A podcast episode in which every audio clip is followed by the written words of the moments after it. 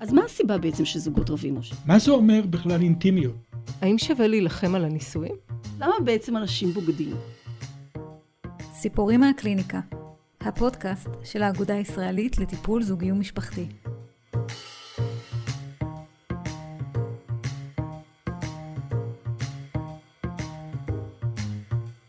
שלום לכל המאזינות והמאזינים, אנחנו שוב כאן איתכם בפודקאסט של האגודה הישראלית לטיפול זוגי ומשפחתי. אני דוקטור חגית ירניצקי, פסיכותרפיסטית, מטפלת ומדריכה מוסמכת בטיפול זוגי ומשפחתי, ואיתי נמצאת כאן היום הילה ריטר ויינפלד, פסיכולוגית חינוכית מומחית, מדריכה ומטפלת משפחתית וזוגית מוסמכת. הילה גם מטפלת ומדריכה במרכז, לא גם, בעיקר, מטפלת ומדריכה במרכז מפנה בחיפה, בבית לחם הגלילית, וכן מרצה בחוג לפסיכולוגיה באוניברסיטת חיפה. שלום חגית. אז אני באמת מאוד שמחה לארח אותך כאן, הילה בביתי. נחמד להתארח. תודה. ואנחנו הולכות לדבר היום על מה זה להיות הורים לילדים מתבגרים. שמצד אחד זה נושא שמדובר בו המון, המון מאמרים נכתבו על גיל ההתבגרות, על הקשיים, על ההתמודדות של הורים עם ילדיהם, אבל נראה לי שהזווית ראייה של ההורים, מה עובר עליהם בשנים האלה, הוא קצת פחות מדובר. איך זה משפיע עליהם גם ברמה האישית, גם ברמה הזוגית, והייתי רוצה שאולי נתחיל אה, מכאן היום. את יודעת, קראתי אתמול ספר מאוד מעניין שכתבה ענת הררי, אני, אה, על, על הורים, היא עשתה רעיונות עם הורים לילדים מתבגרים. ואני רוצה ככה משהו להקריא מהפתיחה שלה. היא כותבת, כמתבגרת הרביתי למתוח ביקורת על הוריי, ובמיוחד על אימא שלי. כל מה שפעם הערצתי בה הפך לפסול בעיניי, ואפילו עורר בי כעס. ביקרתי אותה בלי סוף על איך שהיא נראית ואיך שהיא מדברת ואיך שהיא חושבת. הרגשתי שנקודות התורפה שלה גלויות לפניי, וכשאני מתקרבת אליהן, עוצמת הרגשות שלי מכלה והורסת אותה. לפני כמה שנים התוודתה אמי באוזניי. כשהיית מתבגרת פחדתי ממך, ואני חושבת שהמשכתי לפחד ממך גם המון שנים אחרי זה. אני חושבת שזו חוויה שדי מוכרת להרבה הורים לילדים מתבגרים. שנדבר על זה קצת, הילה. כן, בהחלט. אני חושבת שבאמת זה דברים שאנחנו הרבה מדברים על, אה, על ההתבגרות של מתבגרים, ועל איזה גבולות אה, צריך לשים להם מותאמים, ועל הנפרדות, אבל הרבה פעמים אנחנו לא מדברים על החוויה ההורית, ועד כמה זה קשה שהילד שלך, שהיה הילד המלאך שלך, פתאום משתנה לנגד עיניך, ויכול אה, לצעוק, ויכול לטרוק דלת, ולנהום, וזה יכול להיות מאוד מאוד קשה. איך הילד שלי, הקטן, המקסים, המלאך הזה, מתנהג אליי ככה, לאימא שלו, וזה באמת חוויה מאוד מורכבת, או לאבא. זה מאוד מאוד מורכב. לא פשוטה, עוד לא לפעמים כשהילד שלך, אני זוכרת, כשהבן שלי היה בגיל התבגרות, פעם הוא אמר לי, אמא, אני לא אוהב אותך. וואו, וואו זה קשה. התיישבתי בכיסא ממוטטת לגמרי. נכון, זה ממש ממש מפרק לפעמים. אה, ובאמת זאת חוויה אה, מאוד מאוד קשה. ו- ואנשים הרבה פעמים אה, ככה באמת חושבים שהנה, הילד השתנה לי מול העיניים, וככה הוא הולך להיות, וזה מאוד מאוד מפחיד. שזה הילד שגידלתי, היחסים הם אחרים, יש ריחוק, יש קונפליקטים, ויש פחד מאוד גדול שזה הולך להיות ככה לאורך זמן. אז ההורים, אני חושבת, הרבה פעמים מאוד מפחדים אפילו מהמתבגרים שלהם, כמו שאת uh, קראת מקודם. מפחדים, אולי מרגישים גם חסרי אונים. יש הרבה חוסר אונים ב, ב, בכלל בלגדל מתבגרים. Uh, גם חוסר אונים במקום הזה שכבר אי אפשר להגיד להם מה לעשות. זה לא לספור 1, 2, 3 תגיעו לכאן וזה קורה, כי זה לא קורה.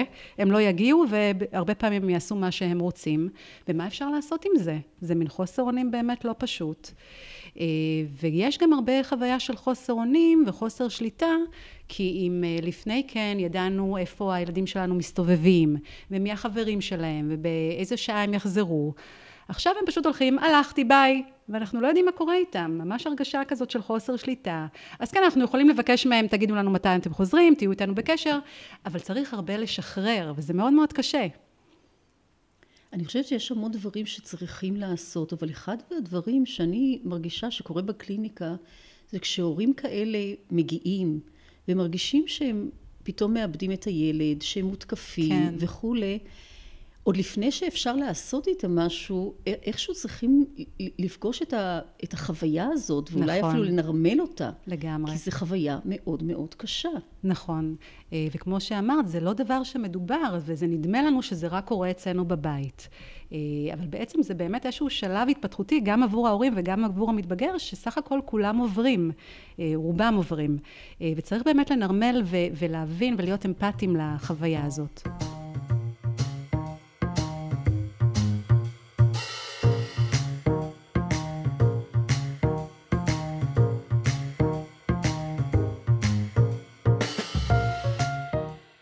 יודעת הילה, אני חושבת שלהיות הורה לילד מתבגר זה באמת לחיות על הקצה. אמ, אמר פעם מיניקוט שהתפקיד של הילד, במיוחד בגיל ההתבגרות, זה לנסות להרוס את ההורה, mm. כי הוא. בעצם, דרך זה הוא בעצם מגיע לנפרדות. כן. והתפקיד של ההורים זה להחזיק את זה. לשים בדיוק את המקום של ההחזקה, של הגבולות, ולא להיהרס. מה שמאפשר אחר כך איזושהי התפתחות נכונה איזה מעבר נכון של משבר גיל ההתבגרות. אבל מה זה לא פשוט להיות שם? אני חושבת שהחוויה הזאת שענת מתארת של הורה שמפחד, שנהרס, זאת חוויה מאוד מאוד לא פשוטה, ואני מתארת לעצמי שאת בטח פוגשת את זה. נכון. ואיך אנחנו עוזרים להורים כאלה? נכון, זה באמת מאוד מאוד קשה, כי אנחנו באמת יכולים להגיד uh, להורים שזה איזשהו שלב, ושהם צריכים להכיל את, ה, את ההתבגרות הזאת ואת השלבים ההתפתחותיים שהנער או הנערה עוברים.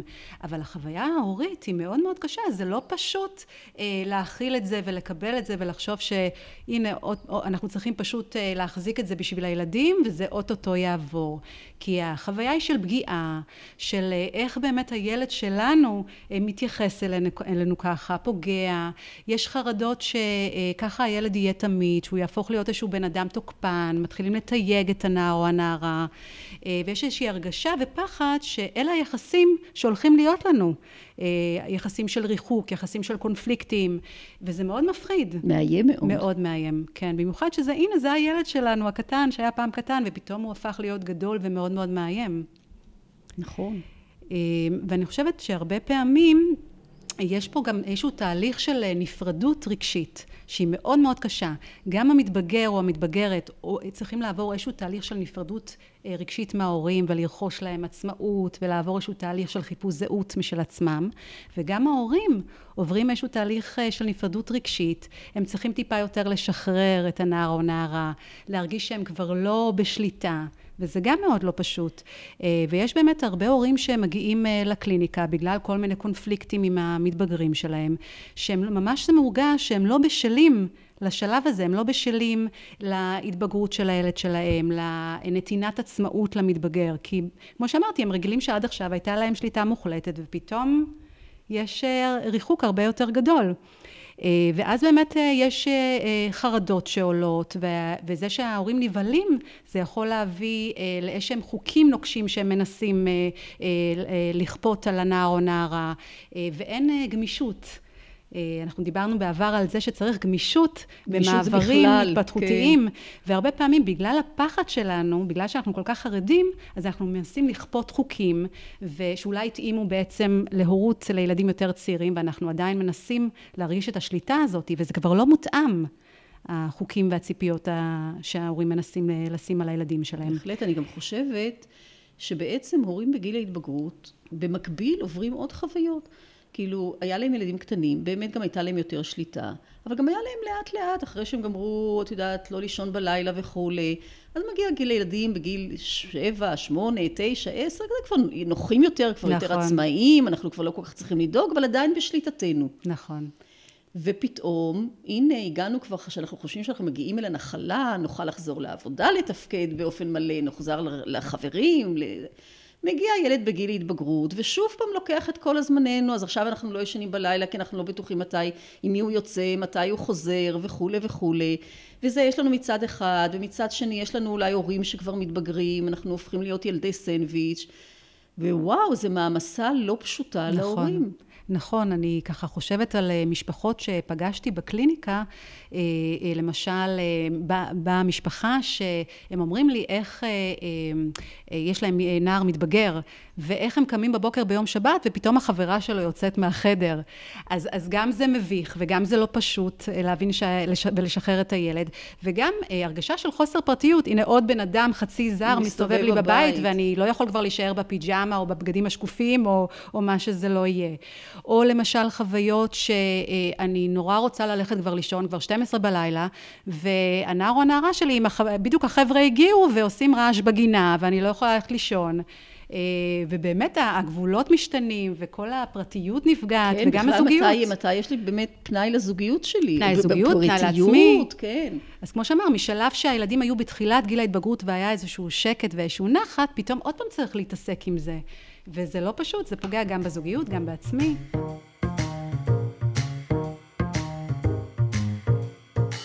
אז מה עושים? שאלת המפתח, מה עושים? מה עושים? אז קודם כל מאוד חשוב כשאני נפגשת עם ההורים בקליניקה, זה קודם כל להרגיע ולנרמל להם את כל מה שהם עוברים. גם את החו... החוויה ההורית שהיא מאוד מאוד קשה כשהילד פוגע ומתחיל לטרוק דלתות ויש חוסר שליטה, ו... וגם לנרמל את כל מה שהמתבגר עצמו עובר, עם כל השינויים וזה שפתאום חברים הם יותר חשובים מההורים וכולי וכולי. אז קודם כל לנרמל ולתת איזשהו ידע אפילו פסיכו-חינוכי, אה, שזה מה שמשפחות עוברות. ומה שהכי הכי חשוב להבין שזה נורמלי. ו, אה, ומה שחשוב זה באמת להיות משפחה טובה דייה.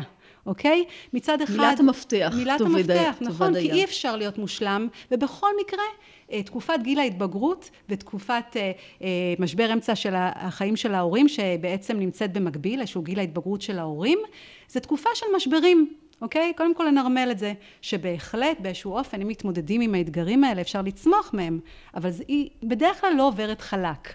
אוקיי? ברוב, ברוב המשפחות. ואולי באמת כשאתה מנרמל את זה, אז אפשר להמשיך לעבוד הלאה ולראות איך מתנהלים מול הילד המתבגר.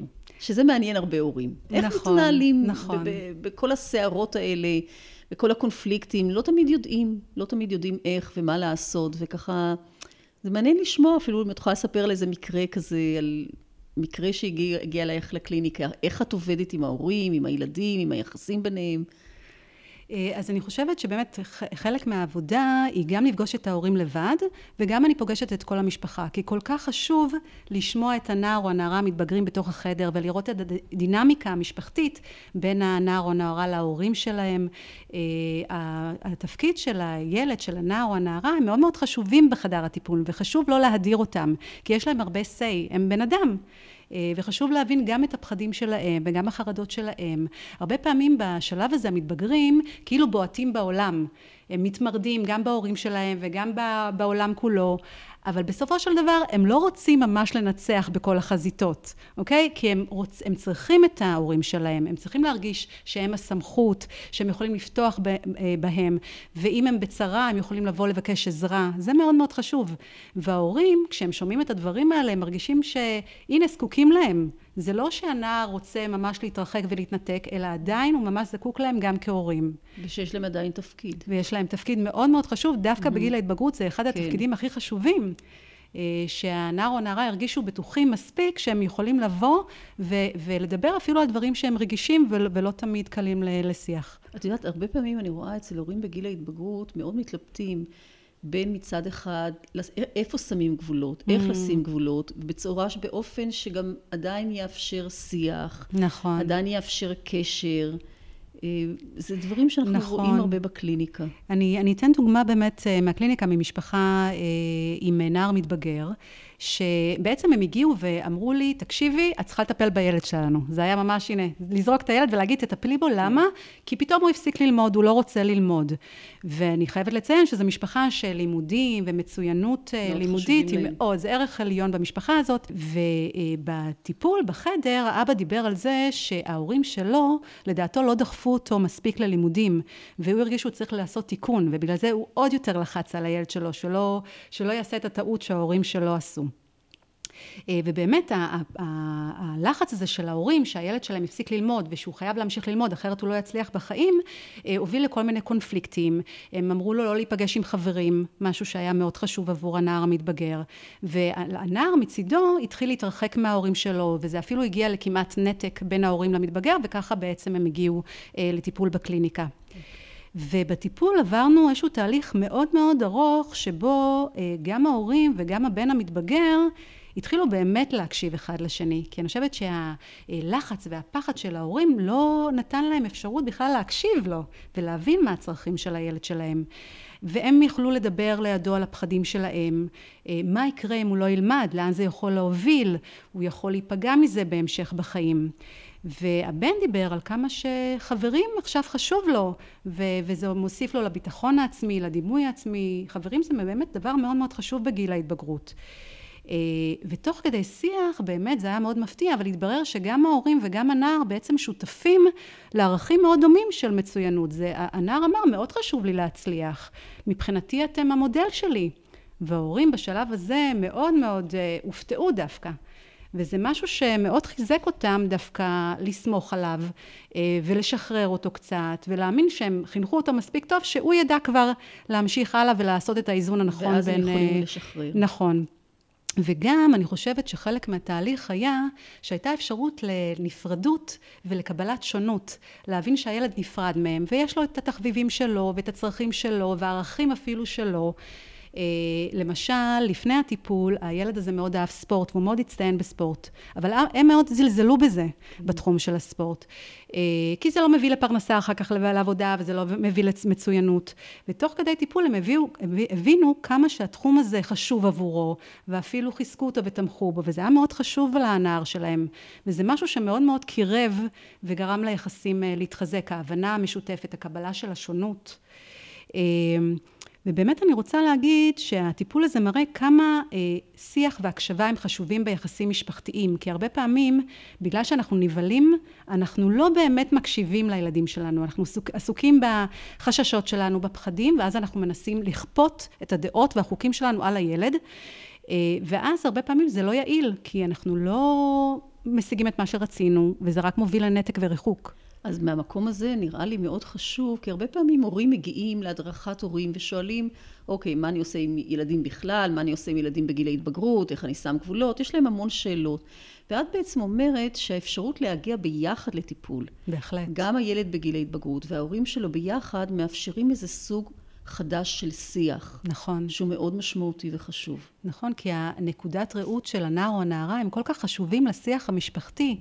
גם לשמוע את הנקודת מבט של הילדים, אבל גם שיהיה שיח בין ההורים לילד בתוך איזשהו מרחב בטוח ומאפשר.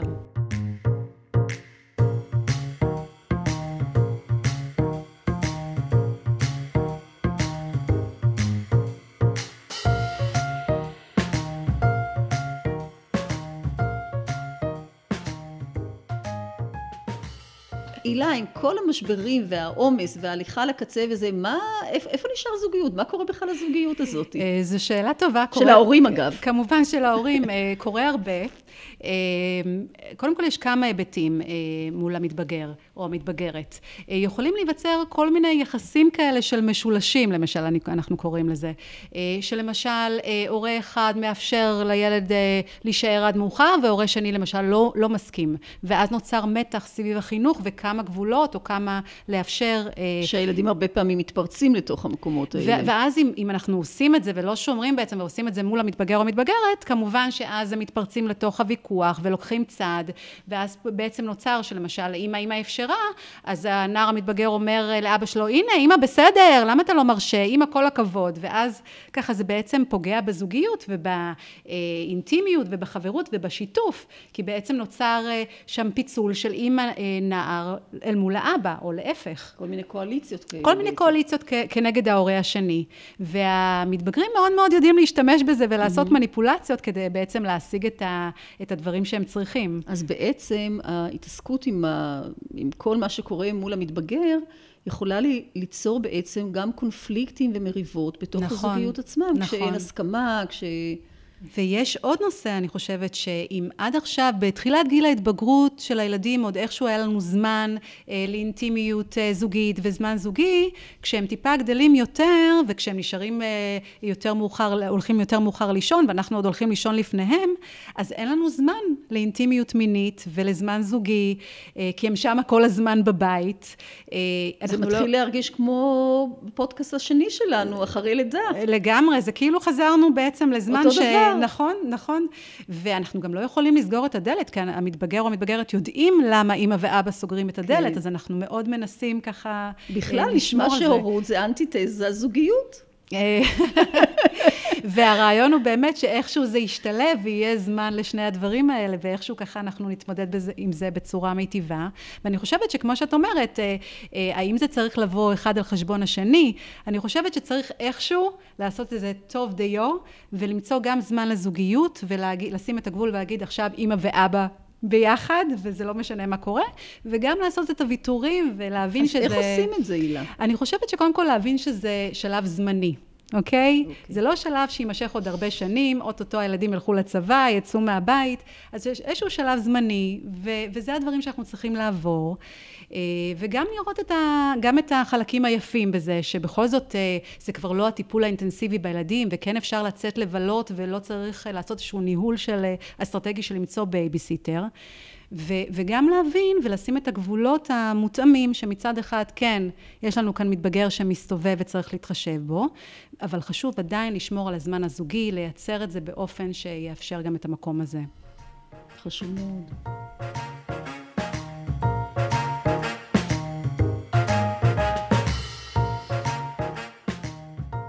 הילה, אנחנו דיברנו על המון דברים היום, אבל בעיקר מה שאני מרגישה אחרי כל השיחה הזאת, שאני נמצאת בתוכנית הישרדות. כי כן. באמת צריכים לשרוד את התקופה הזאת. לגמרי. אבל לדעת איך לשרוד אותה. נכון. כי היא משפיעה, היא, היא יכולה להיות קטלנית. נכון. היא יכולה להיות באמת קטלנית מצד אחד. ומצד שני, אולי בעצם מה שאת אומרת, וגם דיברנו על זה בפודקאסט כן. הקודם, שבשביל להיות יכולים לעבור, שזה גם משבר התפתחותי, ובשביל נכון. להיות יכולים לעבור אותו נכון, צריכים קודם כל להבין מה קורה, להבין את התהליך, להיות גמישים. נכון. להיות יכולים להכיל את הארז ולדעת שבסופו של דבר הוא יעבור. כן. איך כתבה ענת הררי, חזרנו להיות אימא ובת כמו פעם ברגע שאני ילדתי את הבת שלי. נכון. אז, אז יש איזה שהם תהליכים זורמים בתוך זה, ואני חושבת שכמו שאת אמרת, שמאוד מאוד חשוב לדעת שכל עוד זה, זה מוכל וזה good enough, זה, זה טוב דיו. בדיוק. זה משהו שעובר והוא חשוב להתפתחות של הילד, לנפרדות שלו. זה תהליך התפתחותי מאוד מאוד מאוד חשוב. ולמשפחה כולה? ולמשפחה כולה, כן. כן. נכון. אה, המון המון תודה. תודה גם לך, חגית. שהיית כאן איתי. אני חושבת שזה נושא מאוד. שעוד אפשר ממש להמשיך עוד לדבר בהחלט, עליו. בהחלט, בהחלט. אה, אבל החכמנו. לגמרי. והמון המון תודה. נהדר. ואל תשכחו שאפשר גם לקבל עזרה מקצועית. אתם בהחלט מוזמנים להיכנס לאתר הבית שלנו, לחפש מטפל אה, מוסמך בטיפול זוגי ומשפחתי ולהיעזר בנו.